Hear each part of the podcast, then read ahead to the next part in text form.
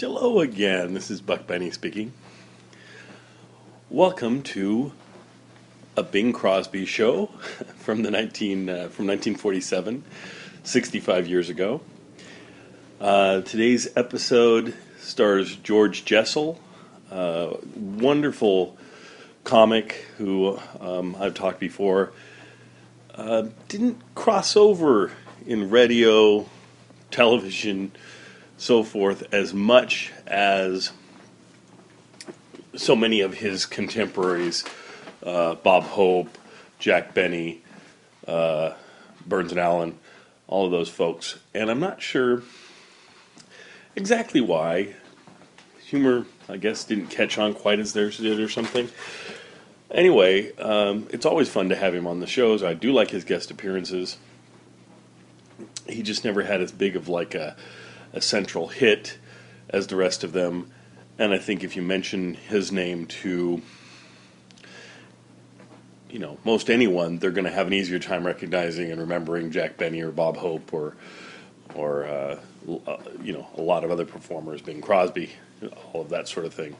So uh, anyway, it's fun to have him and it's fun to enjoy him, and we and this is why you see him on so many guest stars on Jack Benny's show, on Bob Hope's show, on Bing Crosby's show, because he was a comedian's comedian, and and he would be if you were going to have a uh, when someone give toasts and things at, at, at a at a comedy club or something, that he would have him do that. He was he was kind of the MC a lot of times of a lot of um, gatherings of comedians.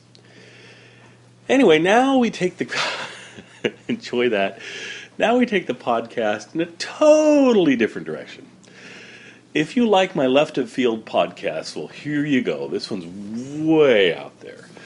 The only connection to Bing Crosby on this is probably, uh, I don't know, recorded sound or something. Anyway, so feel free to fast forward if you wish, but uh, here we go. I want to talk for a second about Paul McCartney and ethics. I don't know who else to talk about with this, so I'm talking about it with you folks, and maybe you can email me and tell me your thoughts on this. Um, here's the deal I love the Beatles and Paul McCartney every bit as much as I love old time radio, maybe even more. Okay, but I can't see doing a Paul McCartney podcast or something all the time because there's just not enough to cover, and also legally uh, it's not in the public domain and everything like this stuff is. But anyway, having said that, Paul has a new album coming out in February to go kind of with Valentine's Day, which is very, very cool. Well, this uh, new album of Paul's is called Kisses on the Bottom. I know what you're saying. That's a crazy album title. He's pushing the bounds and all these things. Okay it's really not. I mean, it, it, it's the first song is about writing a letter. Uh, it's a uh, historic song that he's singing, and part of the song lyric is about kisses on the bottom, which means you know how how at the bottom of a letter you might put X's and O's for hugs and kisses, and that's what it's referring to. Now, granted, it's got a, a double entendre to it uh, that makes it more questionable, I suppose. But anyway, that's what he decided to go with uh, for a title for this album. Now, this album is uh, a bunch of uh, not standards so much. I mean, they are standards, but they are.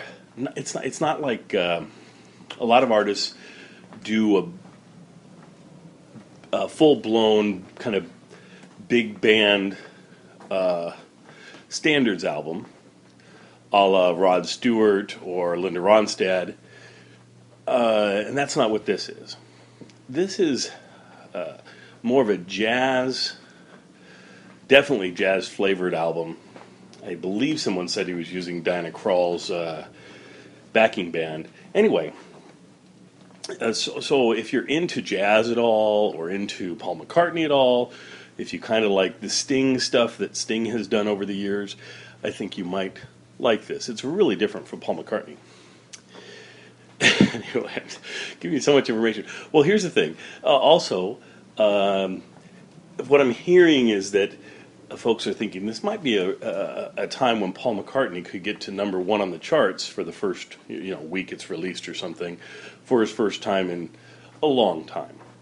So I guess if you're if you've ever wanted to be a Paul McCartney fan and you want to pick up an album, why don't you pick it up the first week this is out so that maybe Paul gets number one. That would be very nice. Also, kind of a romantic CD. Uh, it's all like love songs and so forth. Maybe a good thing to give to your significant other, perhaps. The only thing I'll say is don't think of it as a standard Paul McCartney album because his, even his vocal is done differently. It's a very soft, jazzy vocal that he gives to the songs. Now, all of this is to get to where I wanted to go. Uh, the album doesn't come out officially until the first week of February. But I don't know if you know this, but if you know the places to look on the internet, always six weeks to a month before an album comes out, you can usually find a leaked copy that someone has leaked out of this album, of, of anybody, including Paul McCartney. Well, I found a leaked copy of this, and I love Paul so much. I just wanted to listen to it, so I downloaded it and have listened to it, and you know I like it. It's a it's for me it works as an album. I love when he's trying different things and being more diverse instead of having every album sound like every other album. I think that's really cool. Uh, but my dilemma is this how ethical? I know it's illegal for me to do this probably, but how ethical is it? Considering I'm a huge fan, I have a hard time waiting for the album to actually come out. I'm buying the album anyway. So the album is ordered on Amazon, going to come to me, all of that. Um, is it ethical for me to download it ahead of time so I can listen to it as a as a true fan? Don't share it with anybody else. Don't uh, do anything with it. I'll destroy the files after I get the album and all that because I want to record my own in higher quality anyway. So, so that's my dilemma. is this ethical at all? Or am I, because I keep on justifying it because, hey, I'm buying it anyway, I'm, I'm just kind of getting in a, an earlier copy than I normally would get. That's all. Um, what do you think? Is that okay? Should I have the patience to wait until February to get this like everyone else? I don't know. Um, so I guess I guess that's where I'll leave it. Anyway, and like I said, the only tie-in to Bing Crosby might be that Paul's like an older performer, like Bing was in time, and he's kind of our generation's Bing Crosby or Frank Sinatra, where you keep buying or getting his stuff years after he's past being a pop idol or anything like that. Um, and I, I, just really enjoy that he keeps putting out music. And I'd say this last decade for Paul McCartney has been, uh, for me, one of my very favorite decades, especially the past five or six years, the past half decade. I mean, Chaos and Creation in the Backyard, and Memory Almost Full, and uh, Electric Arguments are two of, are three of the best albums I think he's ever released. I think they, they are definitely the three best albums in a row Paul has ever released. He almost always has a clunker in there somewhere. So I'm just delighted with his current releases. And this one, though it's not, it's kind of a side project, it's kind of different. Uh, I still really like it. And then this summer, we're supposed to be getting another Paul McCartney album, supposedly of, of more of a pop uh, album like his normal, normal Paul McCartney release. Um, I'm just amazed that when you look at it over these last years, he's more prolific, releasing more material than he ever has. I think that's partially because he's uh, got. I think his kids are grown. Um, certainly, a decade ago, his wife died, um, and so I think that changed things a little bit. Now he's just gotten remarried again, and congratulations to him, and I hope they live a great life. I just hope she doesn't stop him from releasing music because I love to hear hear new music coming from Paul McCartney every few years. Uh, actually, now every number of months. I think with this last release, if you average it out, I think he's got a new release in the past half decade or so of an album coming out every like 13 months. So almost once a year. And that's just hardly anybody does that anymore. Everybody does, you know, an album every three years or album every two years or something. But you go, Paul. Keep going.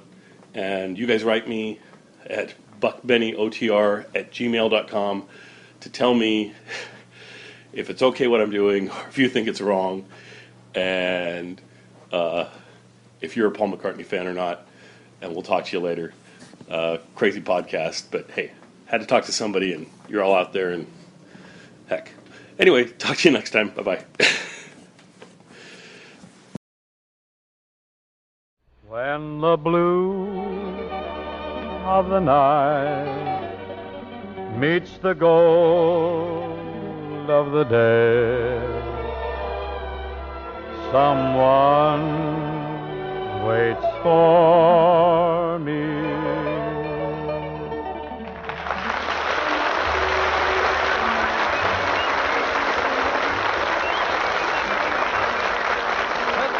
Carpenter welcoming you to Philco Radio Time, produced and transcribed in Hollywood with John Scott Trotter, his orchestra and chorus, Skitch Henderson, Lina Romay, and Bing's guests, the famous group that have been trying to get Richard to open that door, Jack McVea and his All-Stars, and George Jessel. Now, if uh, Mr. C will put down that book he's reading, we can get going. So I took four bows in Hollandia. Uh, uh, six uh, bing, bows in- bing, bing, bing, Well, This is a very interesting tome. It's Bob Hope's new book, so this is peace. Oh, but uh, think Bob's book's been out for some time. Why are you just reading it now? It Took me till now to get a free copy, Ken. Oh, I see. Had to give him four Philcos and an old broken down filly of mine. you got off easy. you know, Bing, I think Bob is a very talented writer. you are right. He's another Edgar Allan Poe. That's a good book. It really is. It's a darn. I got to lay it aside now, however, and get to work unless I want to collect my loot from Pepsodent this week. Shall we zip through Zippity Doo Dah Gang? Zippity.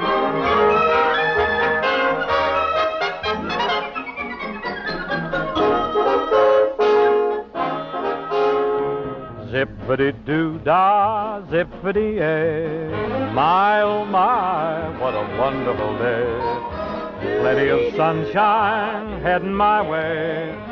Zippity doo dah, zippity eh. ay. Mr. Bluebird on my shoulder. It's the truth, it's actual. Everything is satisfactual. Zippity doo dah, zippity eh. ay. Eh. Wonderful feeling, wonderful day. Wonderful feeling, wonderful day. Plenty of sunshine coming my way. Boodle bottle. Zippity doo dah, zippity yay. Boodle bottle. D-A-D. My oh my, what a wonderful day. D-A-D doo. Plenty of sunshine heading my way, Mr. Bluebird on my shoulder. It's the truth, it's actual, everything is satisfactual. Zippity doo dah, zippity a. Wonderful feeling, wonderful day. Zippity doo, zippity doo. Zippity doo dah, zippity doo dah, eh. Beetle, beetle bottle, boodle bottle, bottle, beetle bottle, boom, bout.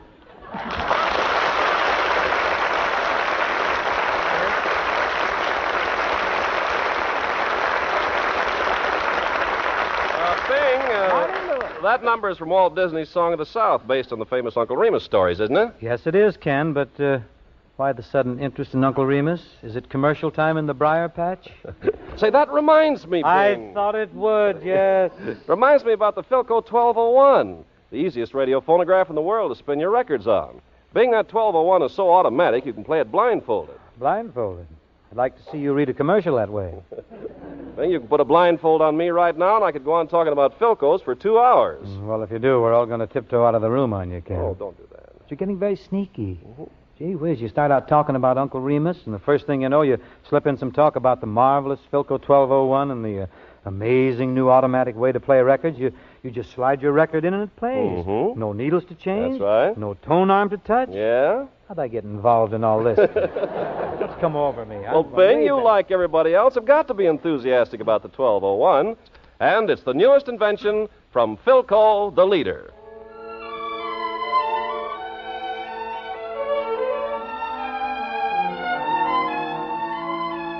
Bending over the Baldwin just now, I perceive Master Skitch Henderson ready to assist me in the ballad, If You Were the Only Girl in the World.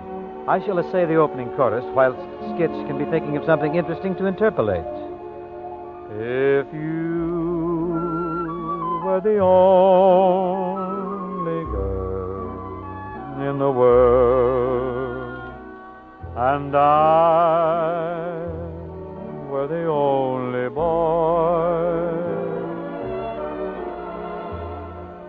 nothing else would matter in the world today.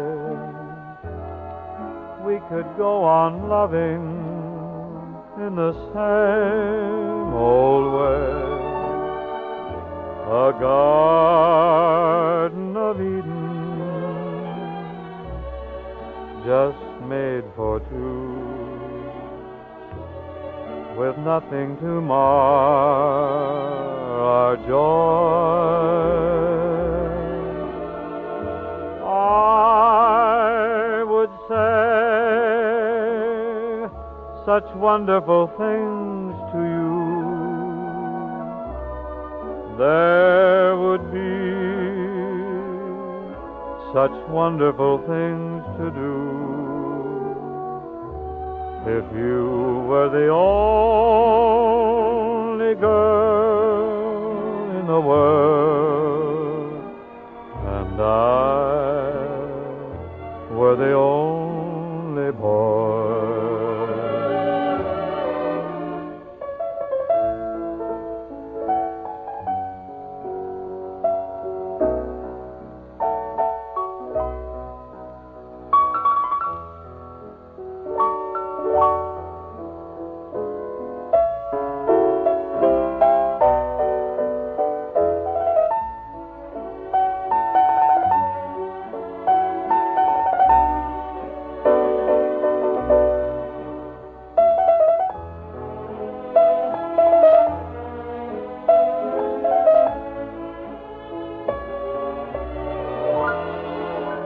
garden of Eden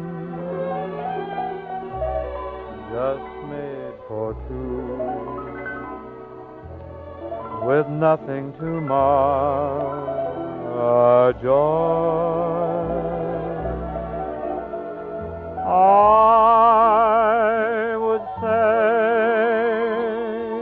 such wonderful things to you.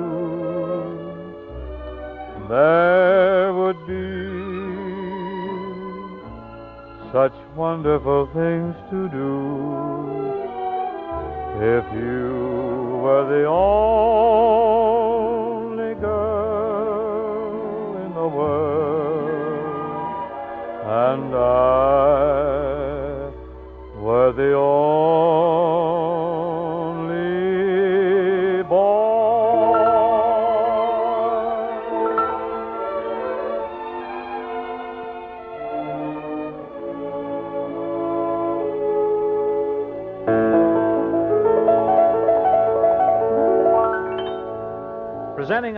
our guest of the evening is a pleasant task indeed. This man is as theatrical as the spotlight that has been shining on him, lo, these many years. Actor, writer, producer, raconteur extraordinaire, favorite toastmaster of presidents, my pal of the paddock, ladies and gentlemen, here is George Jessel.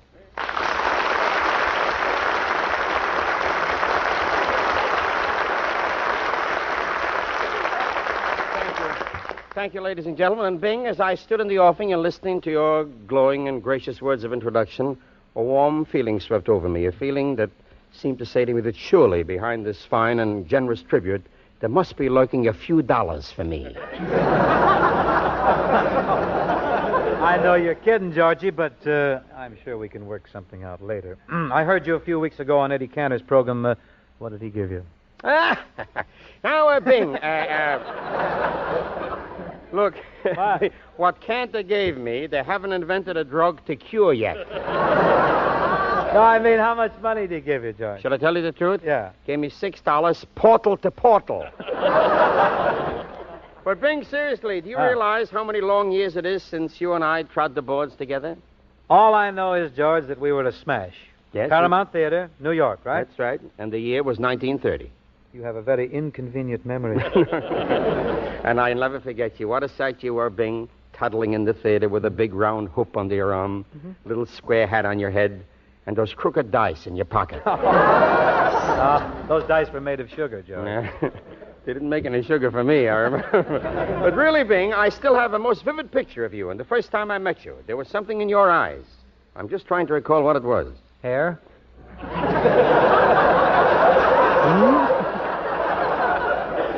Bing, things are bad all over. but you were a young kid then, and well, I was young too. George, in 1930, everybody was young. That's right. However, the intervening years have brought you success, George, brought you renown. You are now a producer at 20th Century Fox.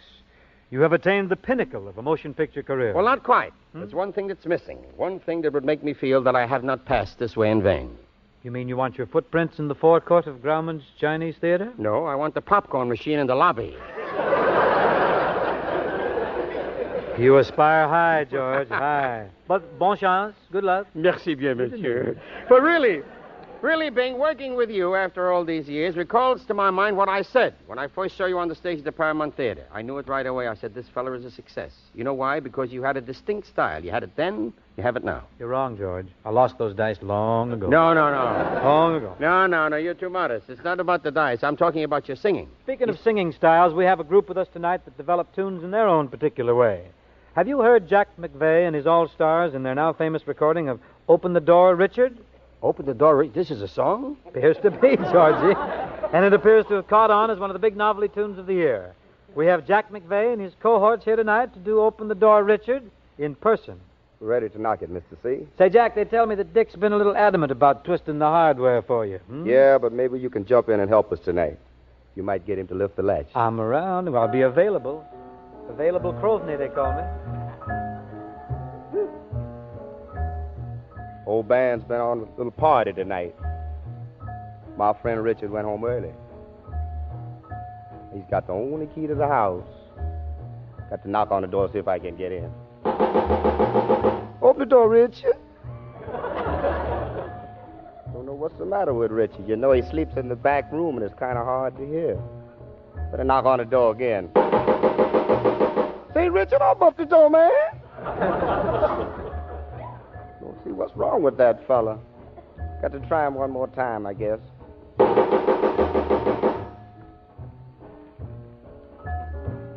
Open the door, Richard.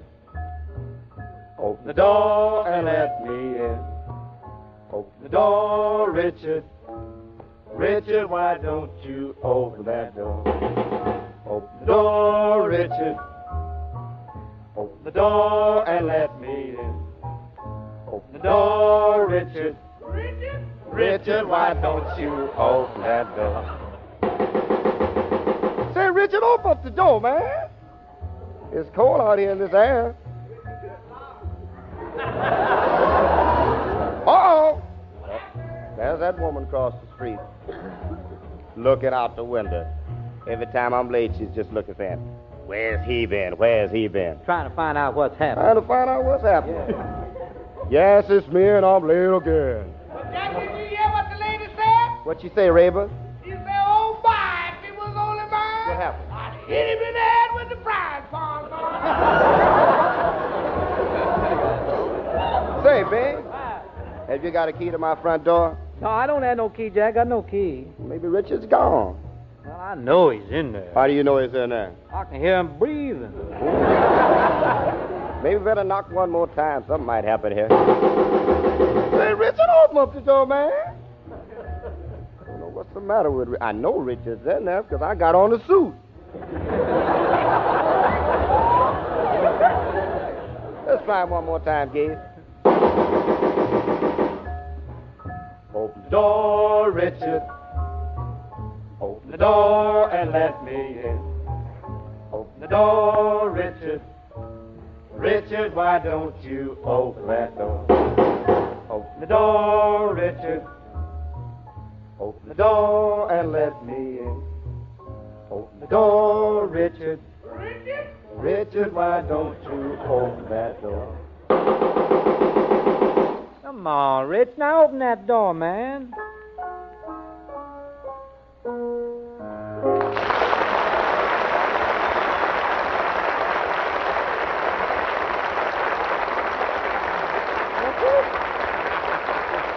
Yeah. That's very solid, Jack McVea and ensemble. Thank you. Don't you agree, George? Well, I think that's a mighty catchy number, but uh... I must confess, Bing, that I am partial to a more delicate and romantic type of entertainment, something with charm and loveliness, grace and beauty. Buenas noches, señores. This is what I mean, Bing. She'll do, huh? Definitely, definitely. Buenas noches, senorita, buenas noches. My name is Jessel, George Jessel, and it so happens that I live all by myself in a big house down at the beach. How do you do, Mr. Jessel? My name is Lina Romay, and I live in a small house in Westwood with my mother, father, three aunts, and a bulldog.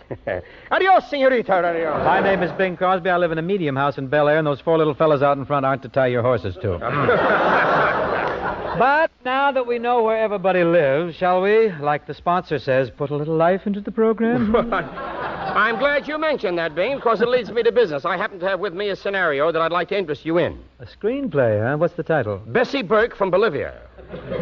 Sounds like a natural for Lina. And for you too, Bing. And now it opens with a fanfare. And then on the screen comes George Jessel presents Darryl F. Zanuck.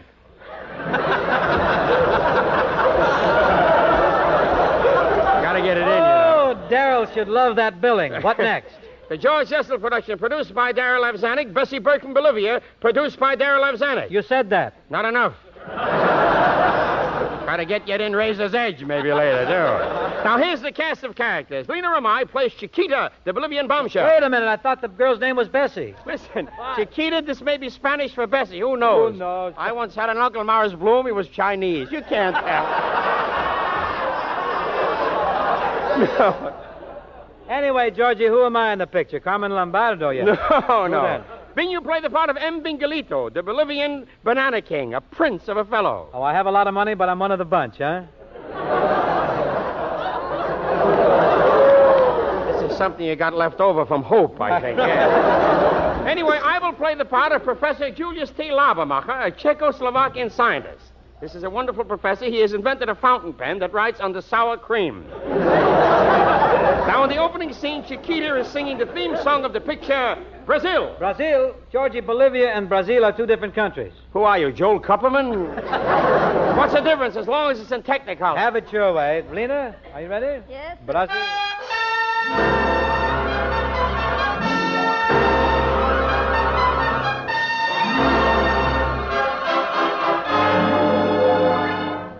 Brasil, meu Brasil brasileiro, meu mulato ensonheiro, vou cantar-te os meus versos. O Brasil samba que dá, bamboleu não faz pinga. O Brasil, não meu amor, terra de nosso Senhor. Brasil, pra mim, Brasil, pra mim. Brasil, abre a cortina do passado, tira a mai preto do cerrado. Bota o rengongo no congado. Brasil, Brasil Deixa canta de novo trovador. A merencorre a luz a lua Toda cancada, meu amor.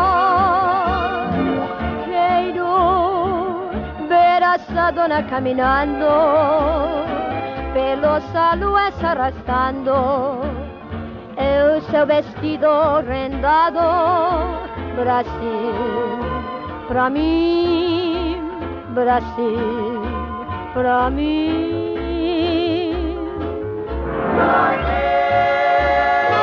Where hearts were entertaining June, we stood beneath an amber moon and softly murmured, Someday soon we kissed and clung together. Deixa cantar de novo trovador a melancolia luz a lua toda cantar no meu amor quero ver a caminando pelos alues arrastrando el seu vestido rendado Brasil pra mim Brasil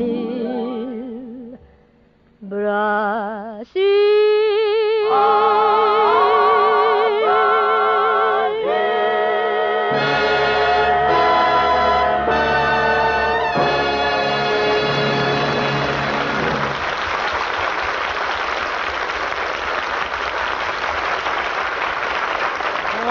bonita chiquita mia. I bring you a bunch of bananas. Eat them and you'll be gay as a little monkey. Oh, but eating all this monkey food, I am afraid if we get married. Ah, then you do think of marrying me. Oh, yes, but I fear it is not to be. Papa has promised my hand to Professor Lapamacher from Czechoslovakia. The professor does not hear good, and he is very nearsighted. But Papa says I love him. Oh, here he comes through the gate now. Over here, Professor, right? Ah, there you are, ah, my beautiful Chiquita. Kiss me. Oh. Get your mustache out of my nostrils, you old bat. What bat, what bat? You are speaking to Professor Julius T. Lavamacher. Who you are? I am El Bingelito. You are Crosby the crooner of fires of Libranen. I am over here, Professor. Come, Chiquita, put my arms around you. There you are. There is my girl. There is. Chiquita, you better go inside. There's a storm coming up.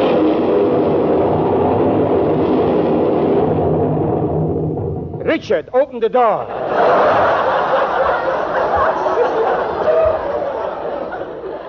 Professor, that is thunder. Don't make so much noise about it. Can you ride maybe on the sour cream? All right, I apologize. You try it and see how far you get. In the small town where I live, I am the champion middleweight of the place. Champion of Yenham's Pipic, that's who I am. And I am the first one picked out to be knocked out with my brains if I'm fighting anybody.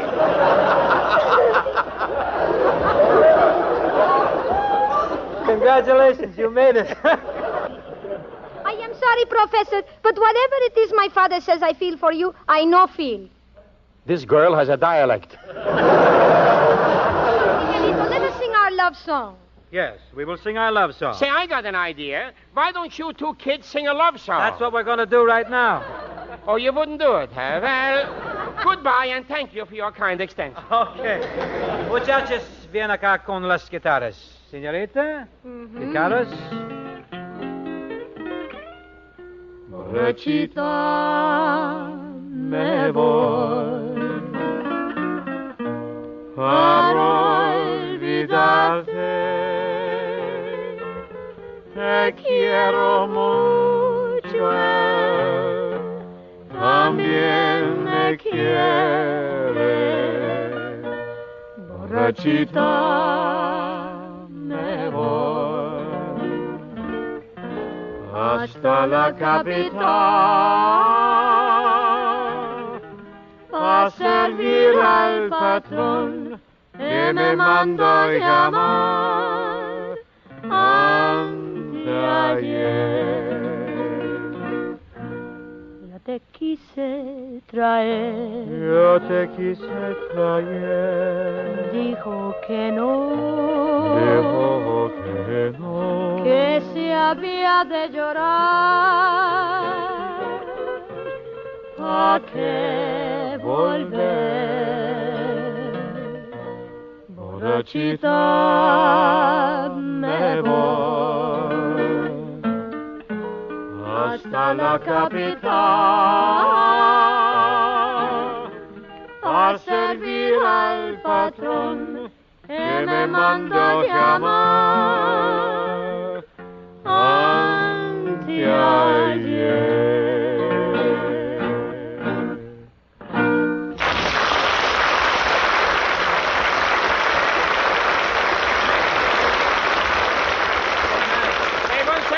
What's that? Crosby, who do I see from the Vegas here? Who give me some money? The money later, Professor. Right now we got to hustle a few Philco radios. Thank you. Thank you.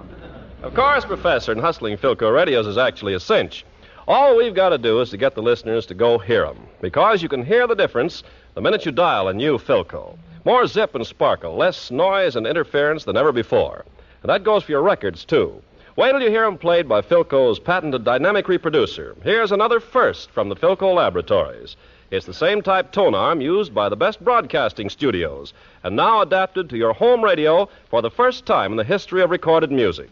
No needles to change. You just lean back and listen to thrilling new beauty in your favorite records. Hey, one second, one second, Crosby. This fellow Carpenter, what is talking about? He's talking about Philco radios. Philco radios. What Philco radios? Philcos. Everybody knows what Philcos are. Then why is he telling everybody? Do they play on the sour cream? What does he how it is? Well, I don't care. Well, no, Professor, but this is front page news for record fans, and we're telling everyone that Philco is first again with another great new radio development. And remember, Philco is famous for quality the world over.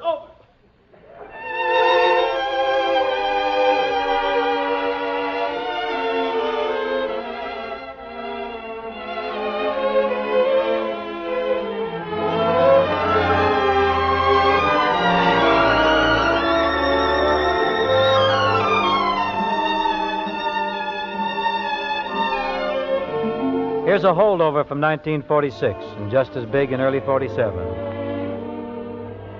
I love you for sentimental reasons. I hope you do believe me. I'll give you my heart. I love you, and you alone were meant for me.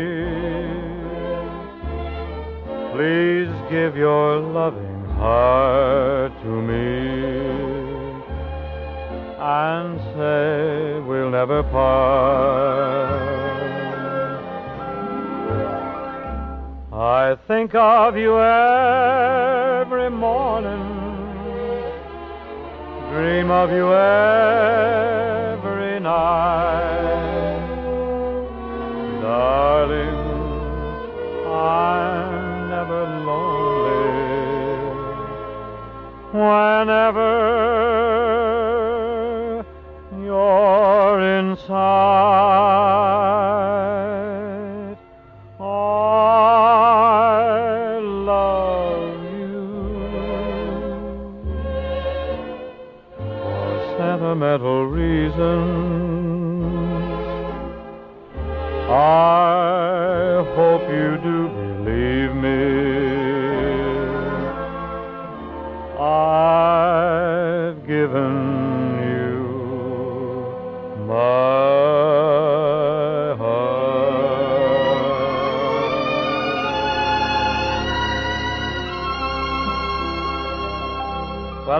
About gets it, but before I amble over to Vine Street for a jumbo hamburger and a lime cola, I want to thank George Jessel for dropping in tonight. Well, it was a great pleasure, Bing, and I enjoyed talking over the old times with you. By the way, who's with you next week? Got a grand parlay, Georgie. Bob Hope and Dorothy Lamour will be, will be with me. My goodness. Well, that'll certainly give you a good rest, Bing. Why?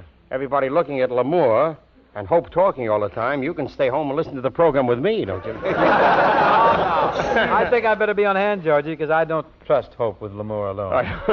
I really don't. Good night, George. Good night, folks. Good night, everybody.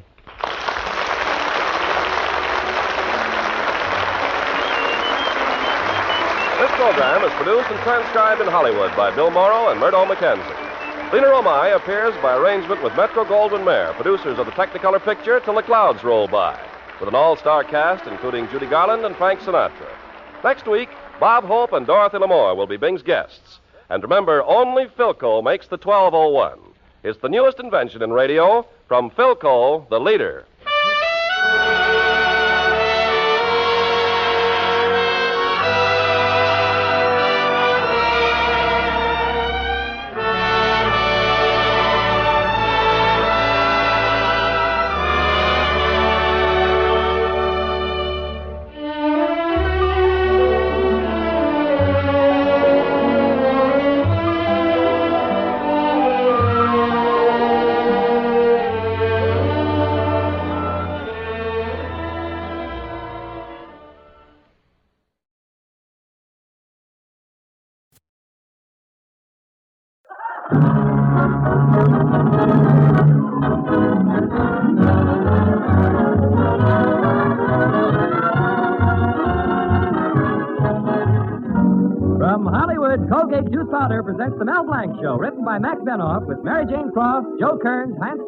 Alan Reed, the sportsman, Victor Miller and his orchestra, and starring the creator of the voice of Bugs Bunny.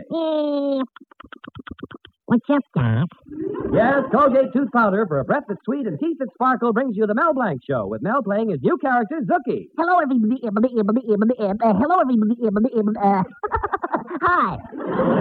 And starring himself in person, Mel Blanc. Hiya, folks.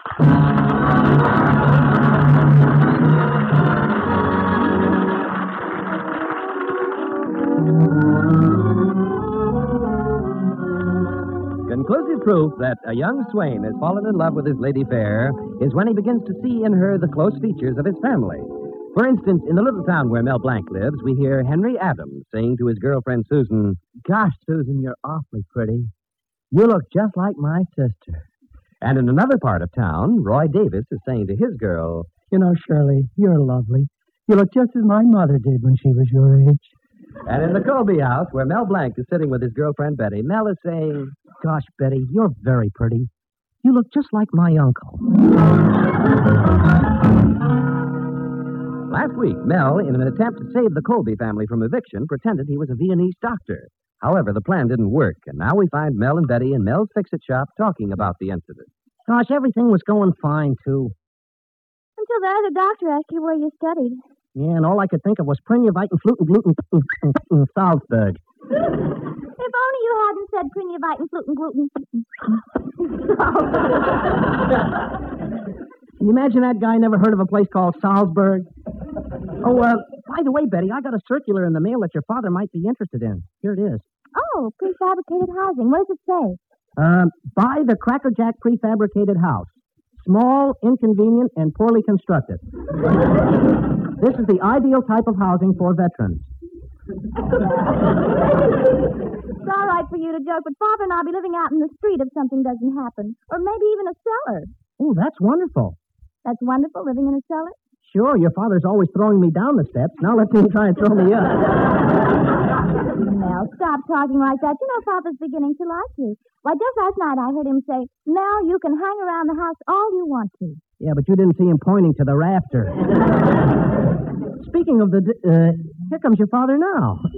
Oh, hello, Betty. Hello, Father. Mel Blanc, you idiot. Hello, Mr. Colby. I gave you a cash register to fix for my supermarket, and what did you do? Oh, oh, I meant to ask you, Mr. Colby. I'm missing a few parts from an old slot machine. I know that's an nincompoop. This morning, my cashier tried to ring up a dollar twenty. Well, what happened? Got three cherries straight across. Gee, that's too bad. That's terrible. The next customer hit the jackpot. oh, but I can't be angry today. The bank is giving me a big loan. I'll be able to buy our house and we won't be evicted. Father, that's wonderful. Yes, that is, if everything goes well when Banker Grimes comes to the house tonight. I think I can impress Banker Grimes, and Betty can make a good impression on him, and you, Mel, can make a good impression, too. You really think so, Mr. Colby? Yes, on the sidewalk if you don't stay away from my house. All right, Mr. Colby. I can take a hint. And I won't. Hey, wait a minute. Banker Grimes is a very social man. He'd be very impressed if you had some rich foreign relatives. I don't have any rich foreign relatives. You do now. I'm a good actor. I can do it. Huh? I'll be your rich foreign relative. You mean you? Uh, you want the house? Well, yeah. You want to live in the street? That's the deal. Well, now that's what I call quick thinking. I'll do anything to get that loan. Oh, oh, wait a minute. Here comes Professor Potchnick. Oh, hello, Professor Potchnick. Hello, hello. Well, if it ain't my four best friends, Mel, Betty, and Mr. Colby. Professor Potchnick, that's only three. What am I, an enemy? well, we have to go, Professor Potchnick. Nice to have seen you. Come on, Betty. See you at nine, cousin. Mel, why are you looking so down-faced for? Why? Oh, I'm always talking out of turn. Professor, I- I'm afraid I promised Mr. Colby the impossible. Mel, there is no such word in the dictionary like impossible. Impossible, that's a bad word. Forget it. Could be. That is a word. Se, u, a, la, de, be, e. Could be. Oh, but this is really impossible. I just told you there is no such word. You couldn't use it. Don't even think about the impossible. Now, what is the trouble? Well, I'm going to help Mr. Colby get a loan from Banker Grimes. So I got to make believe I'm some foreign relative who is rich and high class. That is impossible. However, under Professor Potsnick's dramatic course, the impossible becomes could be. Now, I have two courses of teaching. The first is in 10 easy lessons. And the other course? One hard lesson. We try the hard one. Now, first, we are impersonating a tough guy. You will listen, wise guy. See? From whom you getting your vodka? From whom, huh? See? now, you do it. Okay. Give a listen, wise guy. See? From whom you're getting your vodka? From whom? From whom? Huh? See? Ah, that's perfect. Now we try another type, the Western type. Western, yes. Coming here, tax, you all. I'm a reckoning to hanker to fixing up that whole corral. Give a yippee hi and a home on the gas. Take it, Pod. Uh, Pod. Uh, Mel, that's you. Uh, Pod is Western talk for Rustler. Oh, all right. Coming here, tax you all. The- Oh, wait a minute, Professor. This is all American. Well, frankly, Mel, on foreigners I am not so good. but for you, I am trying. Now, make believe you are a count. The first thing you do is bow from the waist. Bow from the waist. Bow from the waist. I hope I do all right. Uh, Bow from the waist. I can't wait till tonight. Uh, well, from the base. Uh, booster from the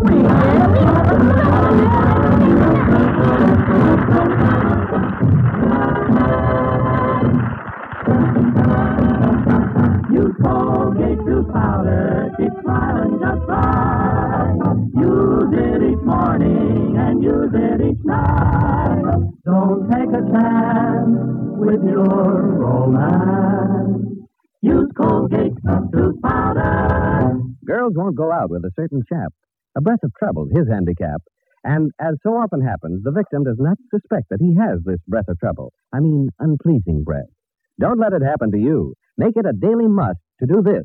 Brush your teeth night and morning and before every date with Colgate Tooth Powder. For Colgate Tooth Powder cleans your breath as it cleans your teeth.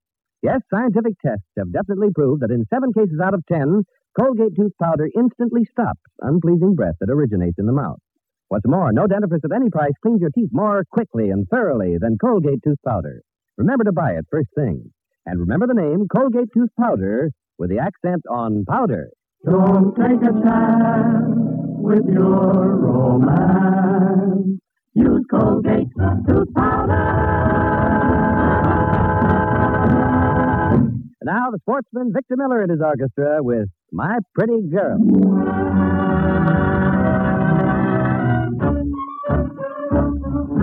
My pretty girl, my pretty girl, I'm always dreaming of you. Oh, my pretty girl, my pretty girl, my darling, how I love you.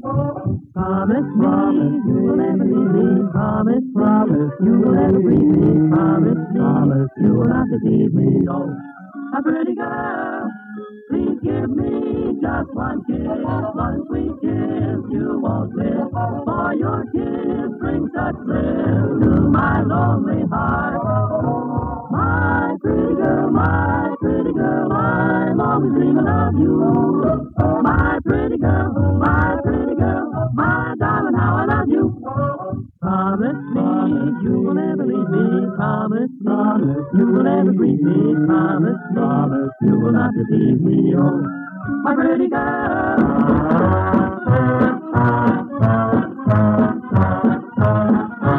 There's a young lovesick lad so in love with a pretty miss. When his arms hold her charms, he begins to sing words alike of it. My pretty girl, my head's a whirl. You're sweeter than molasses. Oh, you flatter me, but can't you see you should be wearing glasses? Love is blind, but you're so divine, dear. The words that will make you mine, dear. Promise me you will never leave me. Promise me you will never me. Promise me you will not deceive me. You're my pretty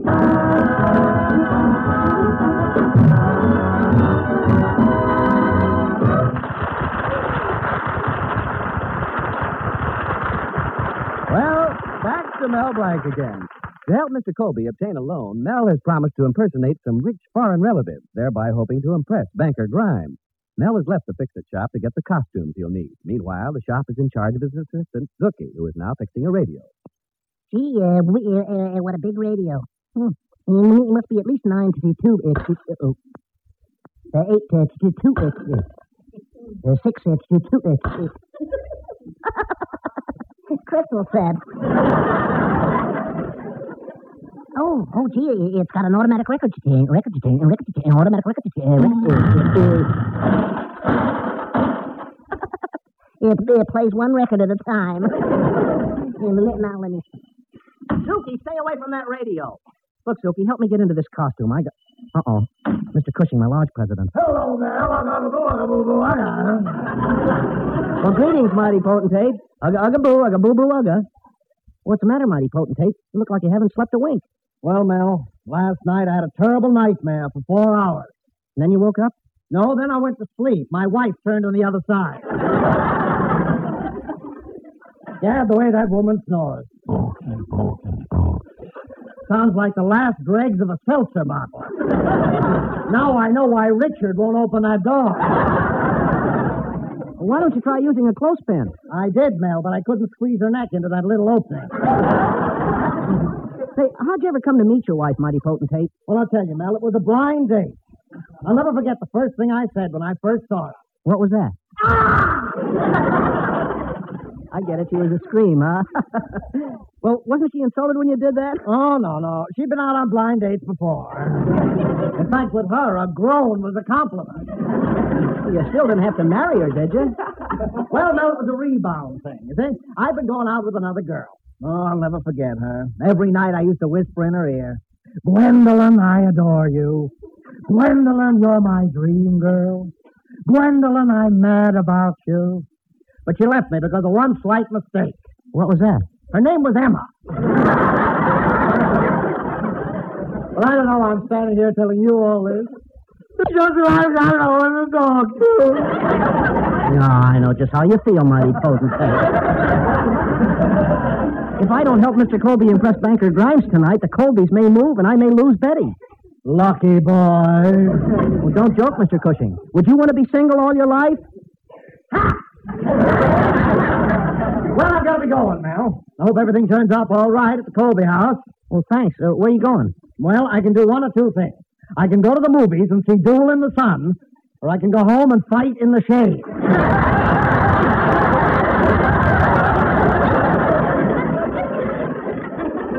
Well, have a good time at the movies. Well, goodbye, mighty potentate. Ugga, ugga, boo, ugga, boo, boo, ugga. So long, Mel. Ugga, ugga, boo, ugga, boo, boo. Well, now to get over to the Colby house with these costumes. Gosh, it's going to be quite a job impersonating a bunch of rich foreign relatives.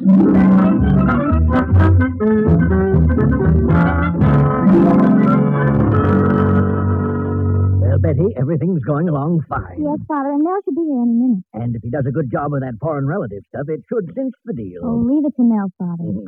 Uh, well, Mr. Guy, did you enjoy the dinner? Ah, it was delicious. Of uh, course, you didn't have to go to the trouble of baking a cake and having the icing spell out eight thousand dollars. I got the point when the alphabet soup spelled out police. yes. Now, about the loan, Mr. Grimes. Um, oh, uh, have a cigar. Well, now, Mr. Colby, I think the loan will go through. A cigar? Take the whole box. Well, there's just one point that we have to clear up. well, go on, have a cigar. But I think we can overcome the point and get your hands up that fast. the, uh, ah, the question I want to ask you, Mr. Colby, is do you intend to take a trip outside the country? Why, uh, no. What makes you ask that? Well, now, we had an unfortunate experience. We made a $10,000 loan to a handkerchief manufacturer. Now, we don't know whether or not it was the nature of the business. Why, what happened? In six months, he blew. He blew. Little uh, industry joke. See that he had a cousin in Ecuador, and now that's where he absconded. Now, I hope you don't have any relatives outside the country. Oh, uh, why, uh, uh, no, of course not. Ah, bonsoir, bonsoir, cousin Cole. Oh, uh, French dry cleaners. Now, uh, about the loan, Mr. Grimes. I'll, uh, I'll open it this time. I kiss you on both cheeks. You stop that.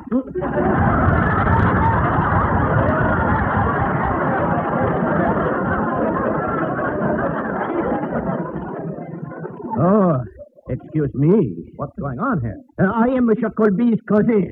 His cousin? Oui, oui, oui. Uh, cousin Colby, when are you coming to visit with us? Uh, we are dying to see you. Uh, cousin Colby, talk to me. cousin Colby, stop sharpening that razor. Pardon me, uh, what part of France are you from? Uh, London. London is in England. Uh, Madrid? Madrid is in Spain. Uh, where is Pomona? Are you sure that you are a Frenchman? Oh, you do not believe me. I show you. I roll up my pants leg. Voila, what you see. A garter. What it says on the garter? Paris. That proves I am a Frenchman. well, now, in that case, you'll surely understand what I'm saying. Je ne sais quoi, voulez-vous, parlez-vous, vous, français? Well, goodbye, Cousin Colby. The boat is leaving. Ah, Miss Colby, I don't like this. I thought you had no relatives outside the country. Now, uh, uh, Mr. Grimes, I can explain everything. Please excuse me just a minute. Oh, uh, Betty, Betty. Yes, Father. Betty, we can't tell Mr. Grimes we've tried to deceive him, but we must stop Mel. Oh, I'll try, Father. Is this where Senor Colby lives? Well, uh, I, I have no relatives in South America.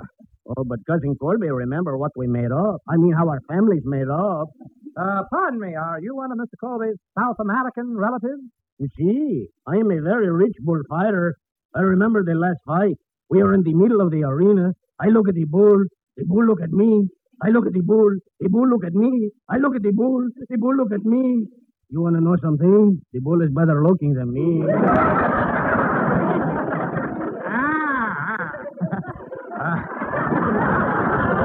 What uh, what part of South America are you from? Uh, Colombia.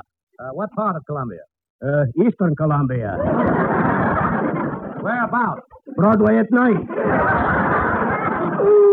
Cousin Colby. Cousin Colby, uh, I know you haven't seen me in ten years, but put me down. All right. First, take me back inside the window. Colby, is that a way to treat a relative of yours? Now I want to talk to him. Sit him down, wine him, and dine him. I think I go now. Why? You said wine me, dine me. Cousin Colby looks like he wants to shave me. So long. Colby, there's something highly irregular about this. Uh, now, please, Mr. Grimes, have a cigar. I, I never saw these relatives before. What did you say, Miss Colby? Did have a relative. I never saw these cigars before. Tovarich Colby, Granius Trebdavayich, Latukas, Papoinia, Prozdoya, and regards from Uncle Patrick. Uh, another relative? That's right, kiddo. I haven't seen Uncle Colby for ten years. Let's eat. You uh, haven't seen him for ten years, and the first thing you want to do is eat? That's right. Borscht is thicker than blood. Now you interest me very much. I've always wanted to. I've always wanted to obtain the first-hand information about the USSR. USSR. Oh, oh, I get it. That's Russia spelled backwards.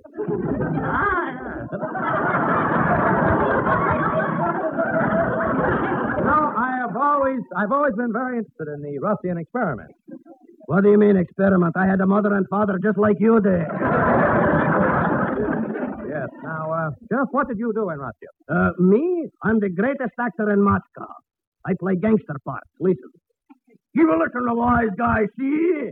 From whom you getting your vodka? From whom? Huh? See? Whom? Huh? Whom? Oh, I was wonderful. Our great critic, Yasha Fiddler, he gave me the highest award.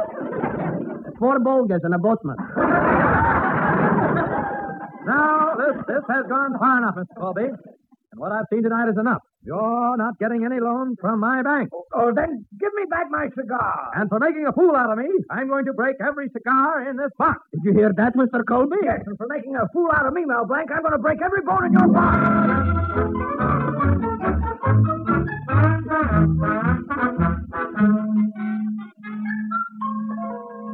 So Banker Grimes gave Mr. Colby the loan, and now your girl Betty won't have to leave town. Mel, that's wonderful. Yes, Professor Potchnick, for a minute, I thought I was going to be killed. Well, what saved you? Well, Mr. Grimes turned, uh, Grimes turned out to be an amateur actor himself, and, and he enjoyed my performance. A Potchnick pupil pleases people. And now uh, you want that I should act out the gangster again, eh? Uh, yeah. All right. You will listen, wise guy, see? From who you get your vodka? From who? Ha, see? Fine. Well, is that what you wanted to learn, Mr. Grimes? Yes, Mel. I'll see if I have it right. Give a listen, wise guy, see? From who you getting your vodka? From who? Ha, ha, ha.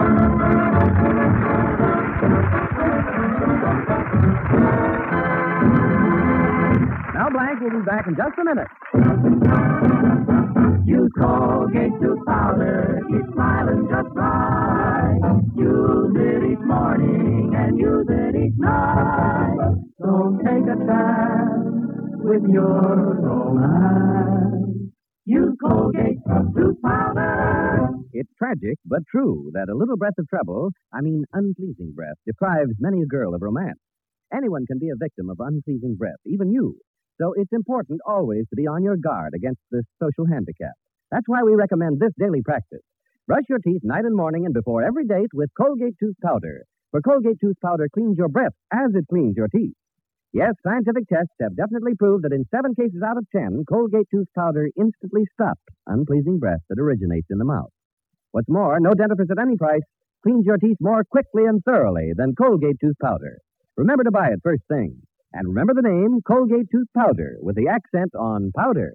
Don't take a chance with your romance. Use Colgate tooth powder. This is Mel Blanc saying thanks for listening. Good night, Andy. The the the that's all, folks.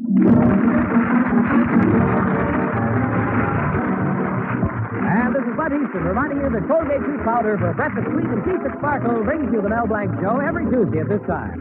Be sure to join us again next Tuesday night for more fun with Mel and the people you'll meet in Mel Blanc's Fix It Shop.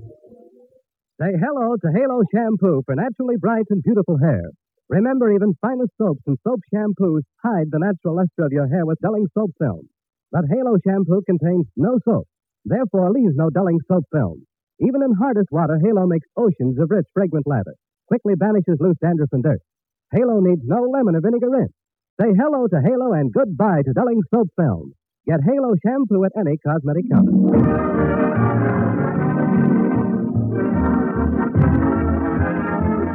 Ladies, now more and more fats and oils are needed to make more and more of the things we need so badly. Your butcher pays you a high price for every pound of waste fat you take to him. So do fill it in and turn it in.